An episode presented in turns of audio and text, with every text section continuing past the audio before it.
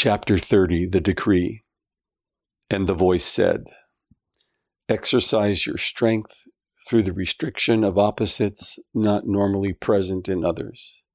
Lend a hand at the balancing of corporate and corporeal energies such that groups and entities move fully into the light of listening to the patterns and frequency of change that heralds the collective march to the divine.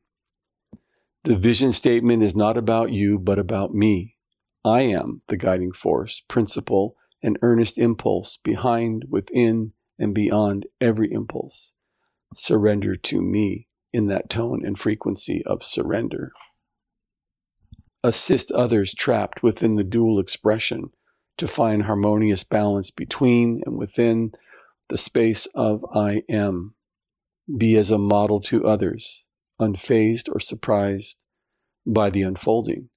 Be in joy, not excitement. Be true, but not effusive. Be present, but not distant. Enjoy fully without relent. Teach them to listen. Listening is the key.